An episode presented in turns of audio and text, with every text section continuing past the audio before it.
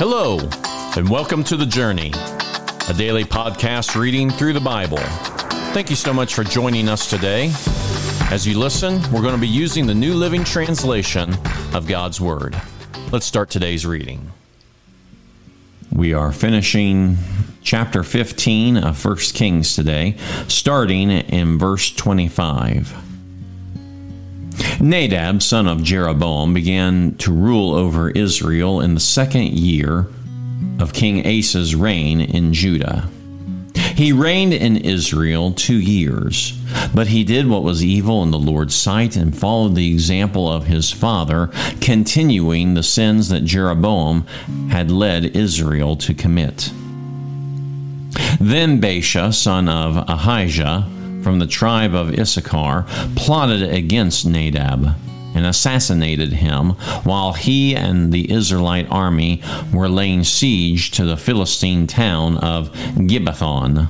Baasha killed Nadab in the third year of King Asa's reign in Judah, and he became the next king of Israel. He immediately slaughtered all the descendants of King Jeroboam, so that not one of the royal family was left, just as the Lord had promised concerning Jeroboam by the prophet Ahijah from Shiloh. This was done because Jeroboam had provoked the, the anger of the Lord, the God of Israel, by the sins he had committed and the sins that he had led Israel to commit. The rest of the events of Nadab's reign and everything he did are recorded in the book of the history of the kings of Israel. There was constant war between King Asa of Judah and King Baasha of Israel. Baasha's son, son of Ahijah, began to rule over all Israel in the third year of King Asa's reign in Judah. Baasha reigned in Tirzah 24 years. But he did what was evil in the Lord's sight and followed the example of Jeroboam, continuing the sins that Jeroboam had led Israel to commit.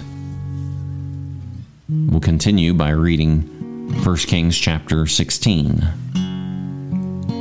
This message from the Lord was delivered to King Baasha by the prophet Jehu, son of Hanani. I lifted you out of the dust to make you ruler of my people Israel. But you have followed the evil example of Jeroboam. You have provoked my anger by causing my people Israel to sin. So now I will destroy you and your family, just as I destroyed the descendants of Jeroboam, son of Nebat. The members of Baasha's family who die in the city will be eaten by dogs, and those who die in the field will be eaten by vultures. The rest of the events of Baasha's reign and the extent of his power are recorded in the book of the history of the kings of Israel. When Baasha died, he was buried in Tirzah. Then his son Elah became the next king. The message from the Lord against Baasha and his family came through the prophet Jehu, son of Hanani. It was delivered because Baasha had done what was evil in the Lord's sight, just as the family of Jeroboam had done. And also because Baasha had destroyed the family of Jeroboam. The Lord's anger was provoked by Baasha's sin.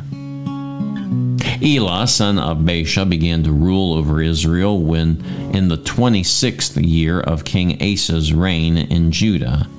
He reigned in the city of Tirzah for two years. Then Zimri, who commanded half of the royal chariots, made plans to kill him. One day in Tirzah, Elah was getting drunk at the home of Erzah, the supervisor of the palace. Zimri walked in and struck him down and killed him. This happened in the 27th year of King Asa's reign in Judah. Then Zimri became the next king. Zimri immediately killed the entire royal family of Baasha, leaving him not even a single male child. He even destroyed distant relatives and friends. So Zimri destroyed the dynasty of Baasha as the Lord had promised through the prophet Jehu. This happened because of all the sins Baasha and his son Elah had committed, and because of the sins they had led Israel to commit.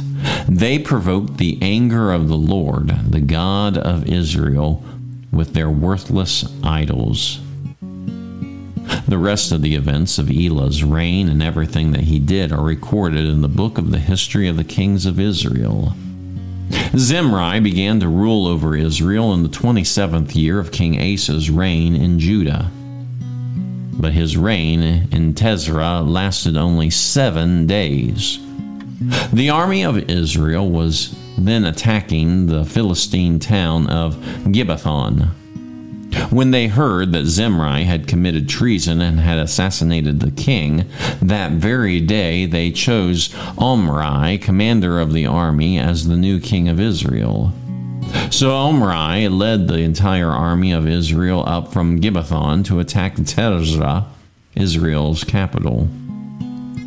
When Zimri saw that the city had been taken, he went into the citadel of the palace and burned it down over himself and died in the flames. For he too had done what was evil in the Lord's sight. He followed the example of Jeroboam in all the sins that he had that he had committed and led Israel to commit. The rest of the events in Zimri's reign and his conspiracy are recorded in the book of the history of the kings of Israel. But now the people of Israel were split into two factions. Half of the people tried to make Tibni, son of Ginath, their king, while the other half supported Omri.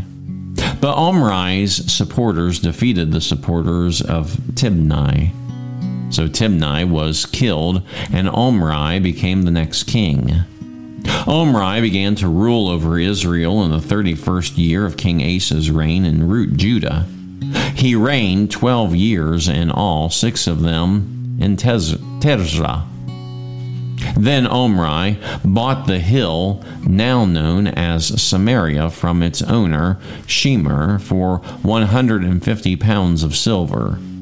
He built a city on it and called the city Samaria in honor of Shemer. But Omri did what was evil in the Lord's sight, even more than any of the kings before him. He followed the example of Jeroboam, son of Nebat, in all of the sins that he had committed and led Israel to commit. The people provoked the Lord, the anger of the Lord, the God of Israel, with their worthless idols. The rest of the events of Omri's reign, the extent of his power, and everything that he did are recorded in the book of the history of the kings of Israel. When Omri died, he was buried in Samaria. Then his son Ahab became the next king. Ahab, son of Omri, began to rule over Israel in the 38th year of King Asa's reign in Judah. He reigned in Samaria 22 years. But Ahab, son of Omri, did what was evil in the Lord's sight even more than any of the kings before him. And as though it were not enough to follow the sinful example of Jeroboam, he married Jezebel, the daughter of King Ethbaal of the Sidonians. And they began to bow down in worship to Baal. First, Ahab built a temple and an altar for Baal in Samaria. Then he set up an Asherah pole, and he did more to provoke the anger of the Lord, the God of Israel, than any of the other kings of Israel before him. It was during his reign that Hiel, a man from Bethel, rebuilt Jericho. When he laid its foundations, it cost him the life of his oldest son, Abiram. And when he had completed it, he set up its gates. It cost him the life of his youngest son, Shegub. This all happened according to the message of the Lord concerning Jericho spoken by Joshua son of Nun. Also reading Second Chronicles chapter 17. Then Jehoshaphat, Asa's son, became the next king. He strengthened Judah to stand against any attack from Israel. He stationed troops in all the fortified towns of Judah, and he assigned additional garrisons to the land of Judah and to the lands of Ephraim that his father Asa had captured. The Lord was with Jehoshaphat because he followed the example of his father's early years did not worship the images of Baal. He sought his father's God and obeyed his commands instead of following the evil practices of the kingdom of Israel. So the Lord established Jehoshaphat's control over the kingdom of Judah. All the people of Judah brought gifts to Jehoshaphat, so he became very wealthy and highly esteemed. He was deeply committed to the ways of the Lord.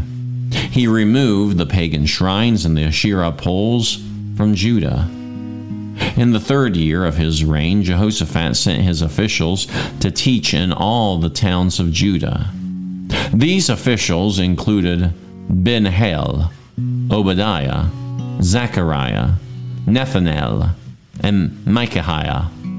He sent Levites along with them, including Shemaiah, Nethaniah, Zebaniah, Asahel, Hamahoth, Jenathan, Adonijah, Adoniah, Tobaniah, Tob Adonai.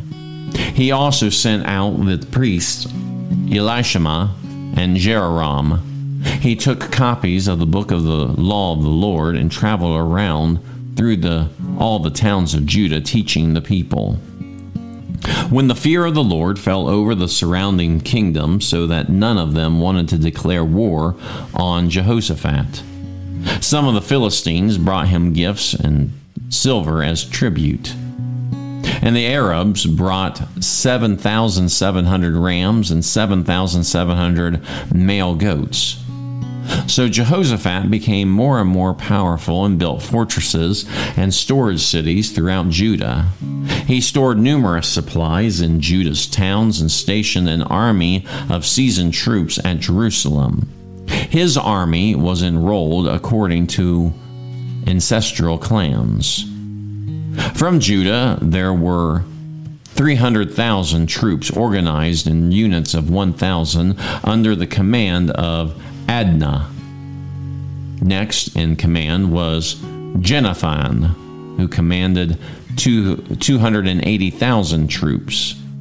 Next was Amashai, son of Zerkai, who volunteered for the Lord's service with 200,000 troops under his command.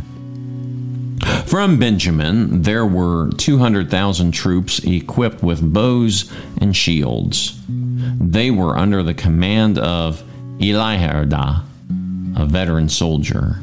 Next in command was Jozabad, who commanded 180,000 armed men. These were the troops stationed in Jerusalem to serve the king, besides those Jehoshaphat stationed in the fortified towns throughout Judah. In today's reading, we see much conflict happening in the northern nation of Israel. And while God had promised that a descendant of David would reign on the throne in Jerusalem over Judah, it's a completely different story in the northern kingdom of Israel. There's much assassination, there is much conflict. And what we see, the overriding theme over and over again with the nation of Israel in the north, is that the people and the kings were evil. They were following uh, pagan idols. In fact, the text says that they were worthless, and because of these worthless idols, it stirred up the Lord's anger. This would be a reoccurring theme over and over and over again, year after year, with the northern tribes, the nation of Israel. They continued to do what was evil in the Lord's sight. And yet, for many of them, I, I imagine that they thought that they were still the people of the Lord. I imagine that they thought in their minds that they were following Yahweh, but they just had these other gods and idols at the same time. Perhaps we can make the same mistake that we think that we are following God in everything that we do, but in reality, there are other idols and gods that steal our hearts away from the Lord.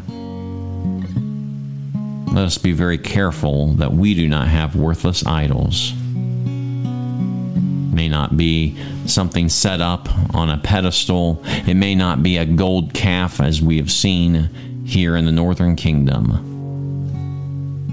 But any worthless idol will provoke the anger of the Lord.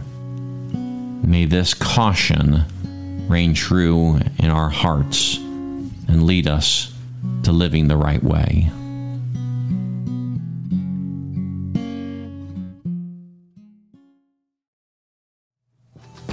Thank you again for joining us for the journey. Please be sure to share this podcast. Today's reading was from the New Living Translation of the Holy Bible and used with permission. Have a blessed day, and we hope that you'll join us again tomorrow.